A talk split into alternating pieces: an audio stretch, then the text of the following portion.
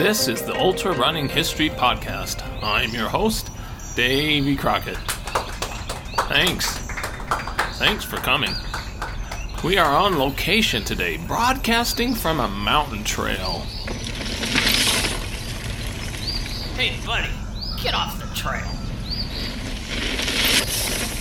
Last week, Outside Magazine published a trolling clickbait article that branded all trail runners as lazy parasites. so I thought I would be a parasite and plant myself on a trail I didn't help create. Hey, old man, are you lost or crazy? No, I'm just a lazy parasite podcasting on location. What? This is great. This is episode 26. In this episode, I will tell the story of the most famous walk across America in history, accomplished in 1909 by American walking legend Edward Payson Weston.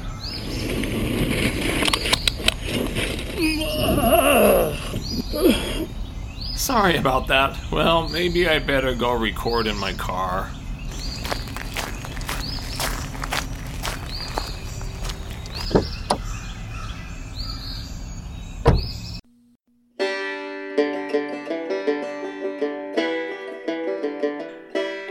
Previous episodes, I shared stories about various walks across America in the 1800s.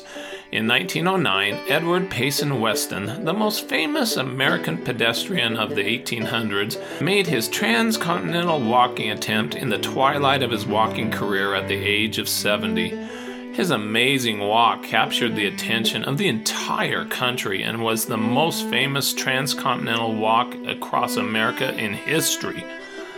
Edward Payson Weston was born in Providence, Rhode Island on March 15, 1839. He was not particularly strong as a boy and took up walking to improve his health with exercise.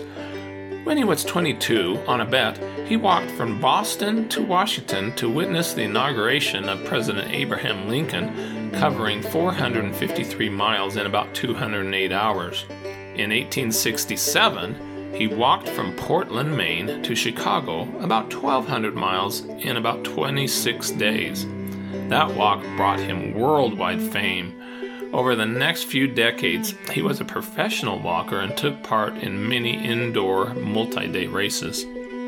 Since 1869, Weston expressed a desire to walk across America. Many had claimed that they had accomplished it, Finally, in 1909, he decided he would make his attempt starting on his 70th birthday.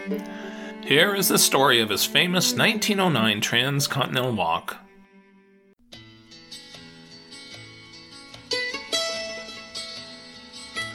In January 1909, Weston publicly announced his plans to walk across the continent from New York to San Francisco.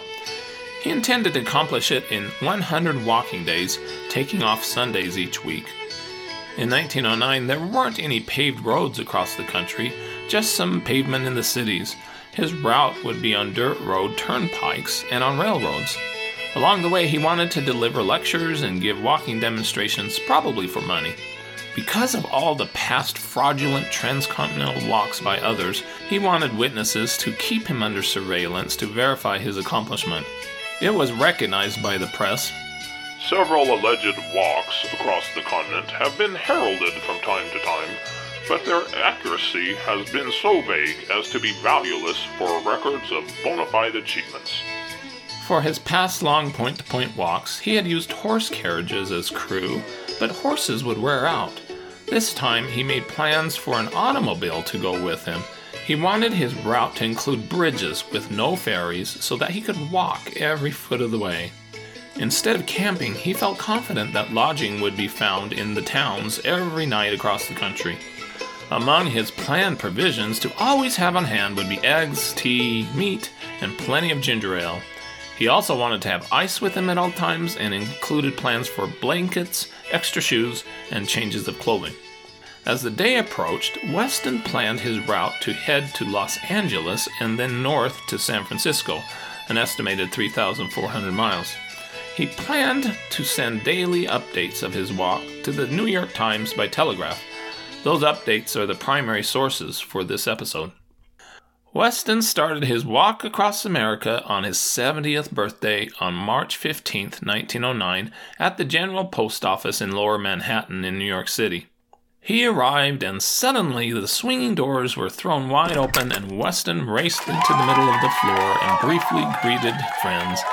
He later revealed that his left foot had been injured 10 weeks earlier, was in great pain, and that he was frightened to death.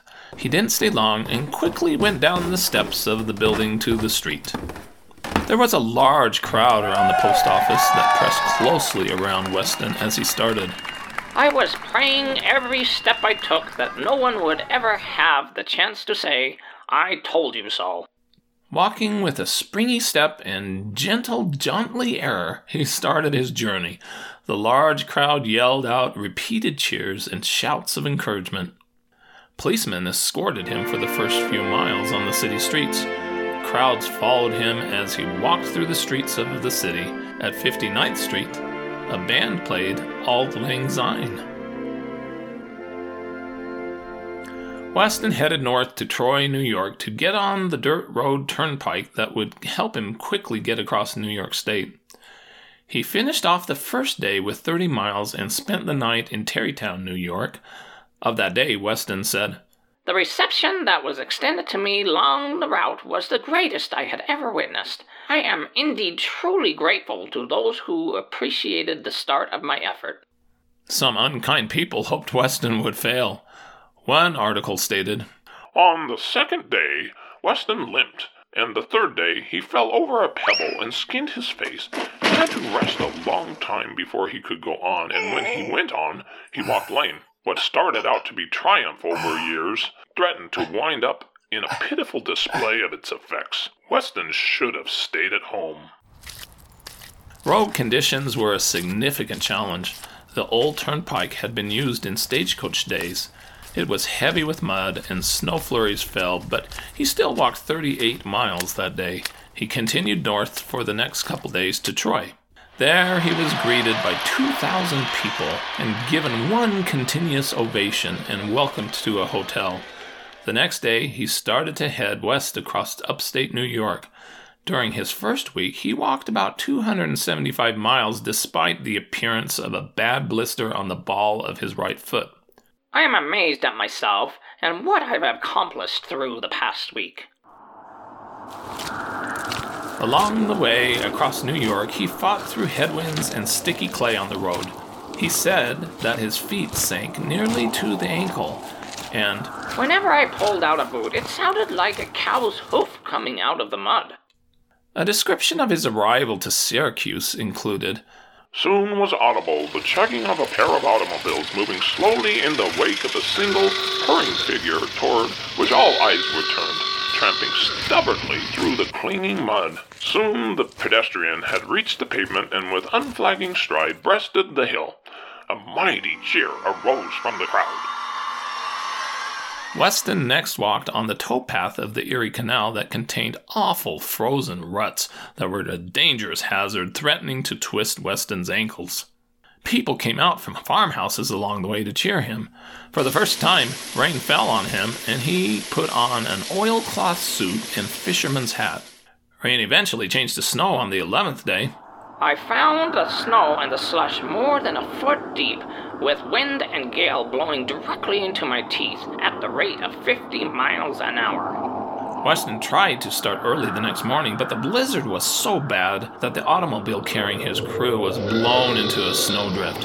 He decided to return to the house he had stayed at to wait out the worst of the storm. When he eventually continued, he said, Every house I passed, a good woman or man came out of and offered me hot refreshments and any aid within their power to bestow. The attending vehicle eventually became hopelessly stuck, and Weston went along alone for 22 miles but received some help from some pedestrians who had come out of Buffalo to escort him to the city. When he arrived at Buffalo, he received an escort from mounted police. It was reported Every window along the way was occupied, and cheer after cheer greeted the tired figure, plodding, plodding, plodding with a steady step. Several men forced their way through the crowd to hand flowers to the old man. he would take the proffered gift with a smile. On March 31st, day 17, Weston entered Pennsylvania. The roads along the way were so muddy that again his crew automobile became stuck in the mud, and a hotel owner's horse carriage followed him into Union City. I was met by about 50 strenuous and stalwart young men who escorted me into town. As I entered the limits, I was greeted by screeching whistles and ringing of bells from all parts of the city. After a couple days, he had still not seen his automobile. He wrote the next day Lost. One automobile, one chauffeur, and one trained nurse. Incidentally, several suits of underclothes, three pairs of boots, dozen pair of socks, two dozen handkerchiefs, one oilskin coat, and one straw hat. Last seen in Jamestown, New York. He did hear that it had a busted engine. Weston entered Ohio on April 3rd to finish off week three. This has been the most trying week I'd ever experienced during this tour. This morning I encountered slippery clay roads of most aggravating character. There was a drizzling rain at the start that made it impossible to secure a footing. His automobile had been repaired, but had not caught up to him yet. It rained hard, and thankfully he had an attendant who he met along the way who helped him with rain clothes. The next day he walked in a terrible windstorm. The wind had a velocity of 70 miles an hour and blew right in my teeth for 12 mortal hours. It knocked me all over the road and sometimes blew me to a standstill. His automobile finally caught up to him.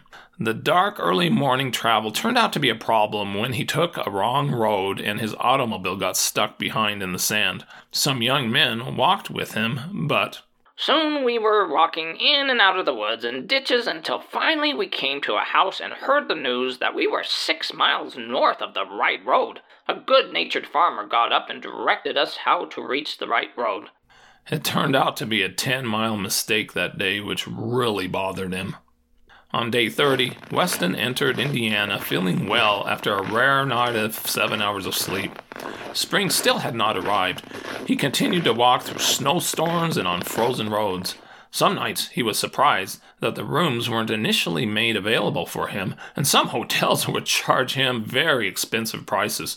Other towns were very gracious and put him up for free. As he got closer to Chicago, he walked on the best roads of his journey so far. Weston crossed into Illinois on April 17th and was escorted by Chicago's chief of police. Hundreds of automobiles full of ladies and old friends came out to greet him at the city boundary. He decided to fire his chauffeur and waited an extra day for a new driver to arrive. He blamed his original driver for letting him take the wrong road in Ohio and then didn't make efforts to find him. On another day in Indiana, the driver just didn't show up. I was fired. I was fired. I was fired, so sad to tell. It is absolutely necessary for me to have someone about me who can do something besides eat and sleep and give me a little attention. I propose to enforce more discipline in the future and plan to walk more in daylight, except possibly if the sun gets too hot. Weston continued across Illinois. He hit a terrible four mile muddy stretch, and his automobile with his new driver became stuck in deep mud up to the hubs of the wheels. It took many men and a horse drawn beer wagon 20 minutes to pull the car out. Still not satisfied with his crew, he fired his male nurse valet for losing some of his clothes and for being too lazy to breathe without help. His replacement immediately lost two new hats and allowed him to walk too far past his hotel. He grumbled that walking is the easiest part of this task. I got fired today. Yes, I got fired. I thought my job was safe till the day I retired. Weston was delayed by another off day because his new valet quit and the automobile gave up the ghost.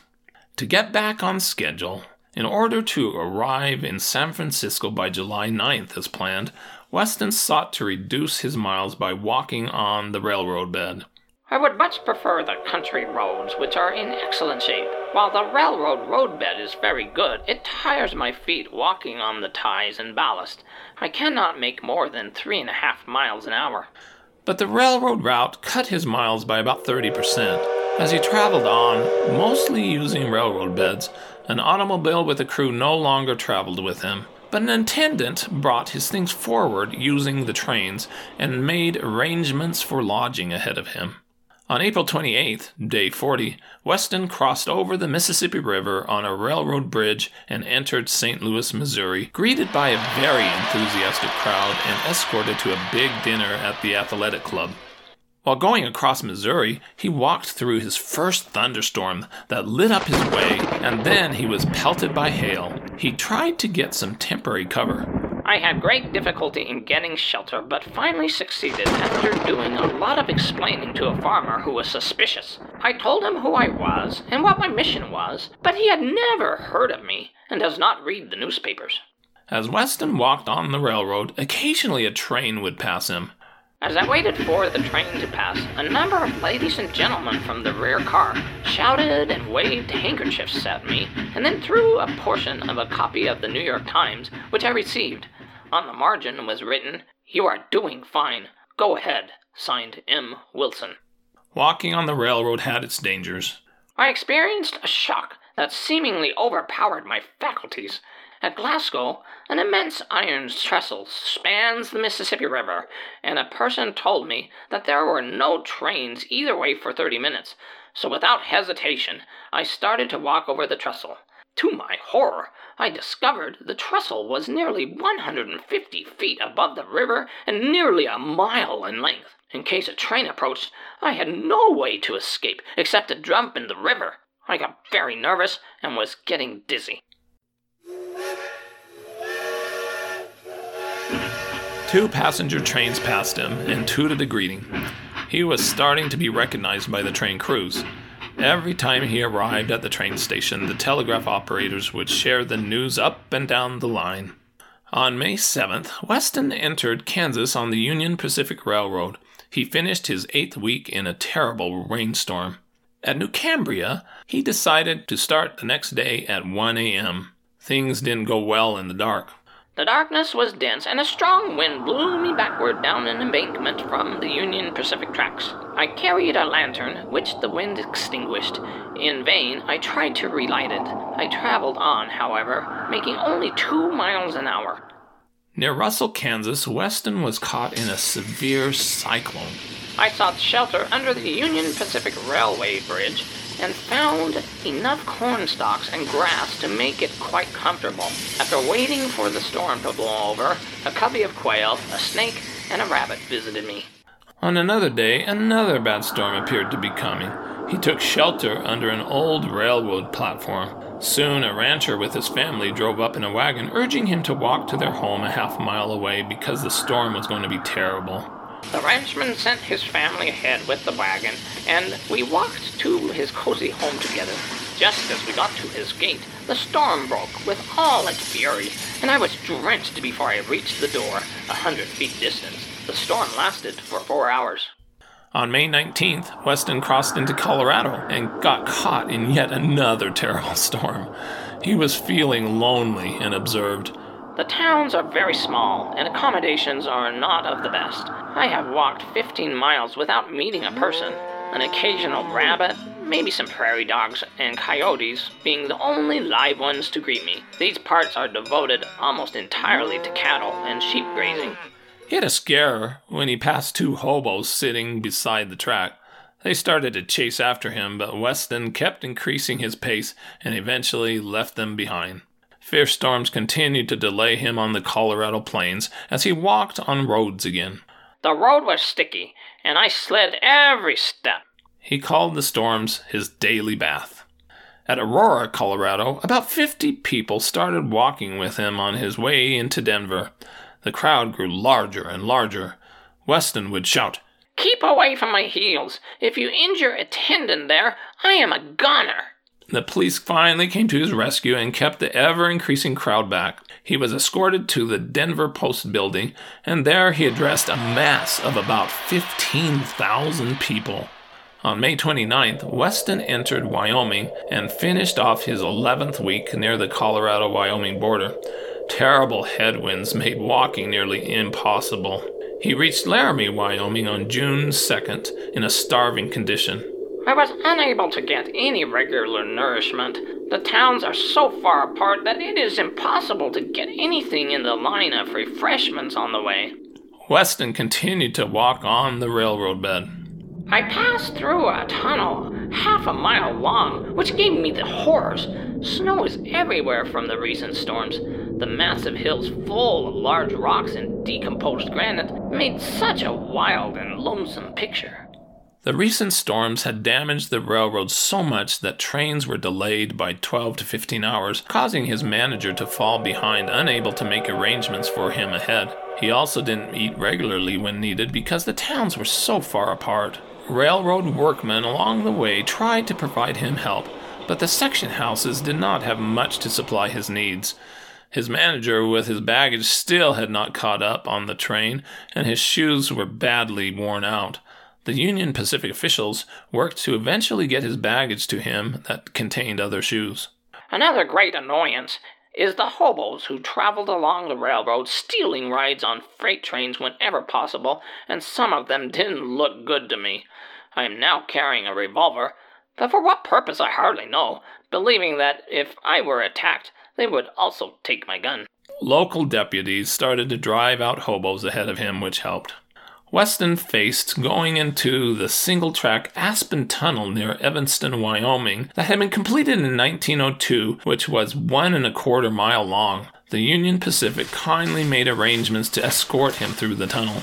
With two workmen leading with torches, I started through the dark passage and reached the western end. We passed a great many men working in this tunnel, laying a bed of cement and concrete of four feet thickness.